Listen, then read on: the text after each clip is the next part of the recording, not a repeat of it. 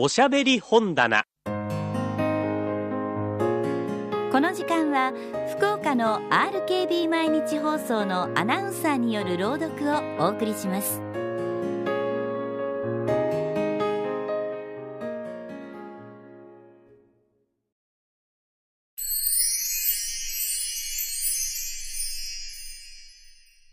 菊池寛アラビアンナイトからアラジンと不思議なランプ第4回。それから魔法使いは少し歩いて町外れへ出ました。そして誰も通っている人がないのを見すまして魔法のランプを取り出しました。そして静かにこすりました。するとたちまちあのお化けが目の前へ立ちはだかって「何のご用ですか?」と聞きました。お姫様を入れたまんまアラジンの御殿をアフリカの寂しいところへ持って行って建ててくれ。と魔法使いが言いました。すると瞬く間にアラジンの御殿はお姫様や家来たちを入れたまんま見えなくなってしまいました。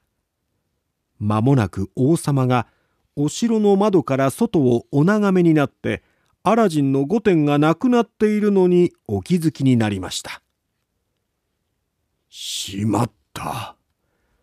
アラジンは魔法使いだったのだな。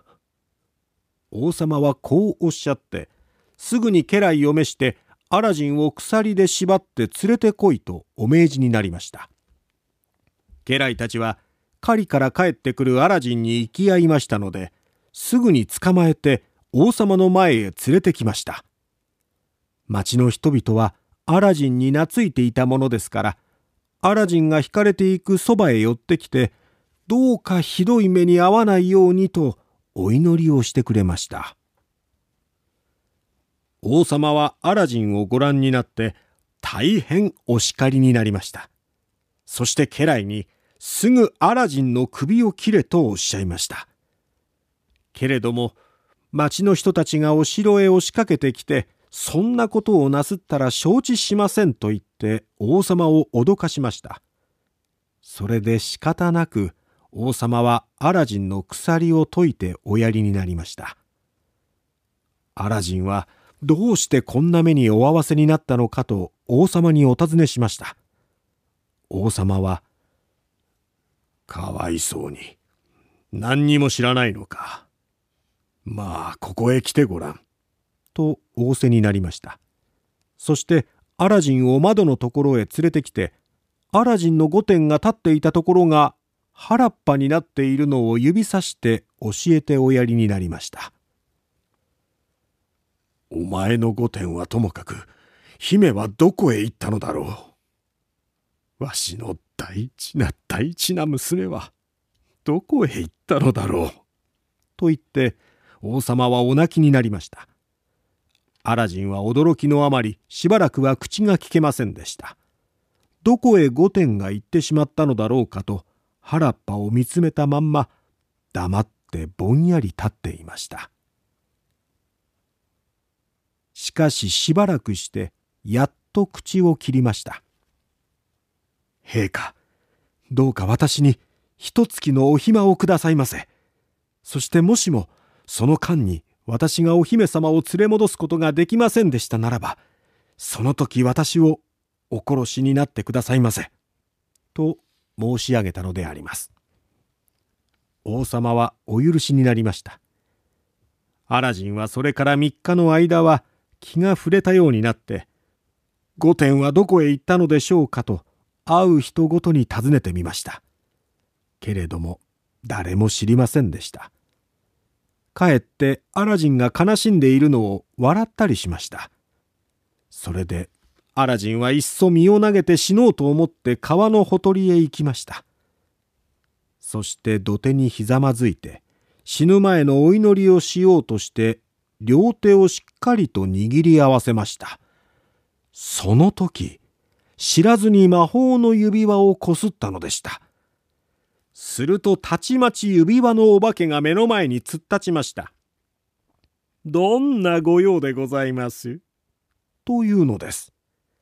アラジンは大層喜びました。そして、お姫様と御殿をすぐに取り返してきてくれ。そして私の命を助けてくれ。と頼みました。ところが、指輪の家来は、それはあいにく私にはできないことでございます。ただ、ランプの家来だけが御殿を取り戻す力を持っているのでございます。と答えたのであります。それでは、御殿があるところまで私を連れて行ってくれ。そして、お姫様の部屋の窓の下へ立たせてくれ。アラジンは仕方がないのでこう頼みました。この言葉を言い切ってしまわないうちに、もうアラジンはアフリカについて御殿の窓の下に立っていました。アラジンは大変くたびれていたものですからそこでぐっすり寝込んでしまいました。しかしほどなく夜が明けて小鳥の鳴く声で目を覚ましました。その時はもうすっかり元のような元気になっていました。そしてこんな悲しい目に遭うのはきっと魔法のランプがなくなったせいに違いない。誰が盗んだかを見届けなければならぬと固く決心しました。さてお姫様はこの朝はここへ連れてこられてから初めて機嫌よくお目覚めになったのでした。太陽はうらうらと輝いて小鳥は楽しそうにさえずっていました。お姫様は外の景色でも眺めようと思って窓の方へ歩いておいでになりました。そして窓の下に誰か立っているものがあるのをご覧になりました。よくよく見るとそれはアラジンでありました。お姫様は声を立ててお喜びになって急いで窓をお開きになりました。この音でアラジンはふっと上を見上げたのであります。それからアラジンはいくつもいくつもの戸をうまく通り抜けてお姫様の部屋へ入っていきましたそして嬉しさのあまりお姫様をしばらく抱きしめていましたがやがて顔を上げて「お姫様あの大広間の隅の壁にかけてあった古いランプがどうなったかご存知ではございませんか?」と申しましたするとお姫様は「はあ旦那様私どうしましょう私がうっかりしていたのでこんな悲しいことになってしまったんです。と言ってあのおじいさんの魔法使いが商人の風をしてきて新しいランプと古いランプと取り替えてあげると言ってこんなことをしてしまったお話をなさいました。そして今も持っていますよ。いつだって上着の中へ隠して持ち歩いていますよ。とおっしゃいました。お姫様、私はそのランプを取り返さなきゃいけません。ですから、あなたもどうか私に加勢してくださいませ。今晩、魔法使いがあなたとご一緒にご飯を食べるとき、あなたは一番いい着物を着て、そして親切そうな風をして、お世辞を言ってやってくださいまし。それから、アフリカのお酒が少し飲みたいとおっしゃいませ。するとあの男がそれを取りに行きますからね。その時が来たら、私がまたあなたのおそばへ行って、こうこうしてくださいませと申し上げますから。とアラジンが申しました。さてその晩、お姫様は一番いい着物をお召しになりました。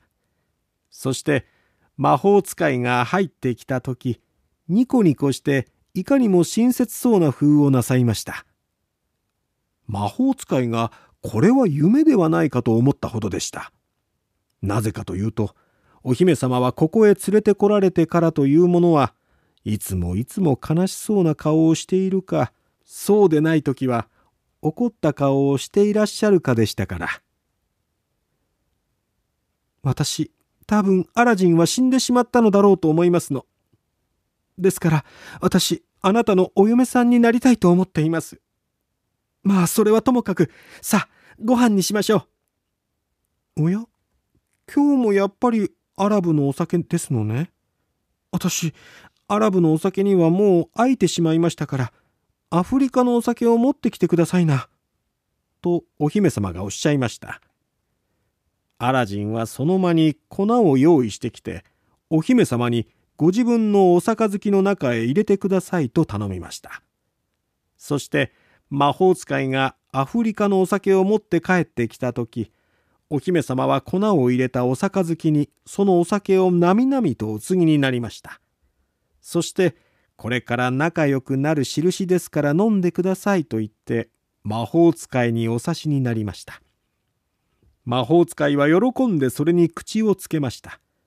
しかしそれをみんな飲み干さないうちに床の上に倒れて死んでしまいました。アラジンは隠れていた次の部屋から飛んで出てきて魔法使いの上着の中を探し回しました。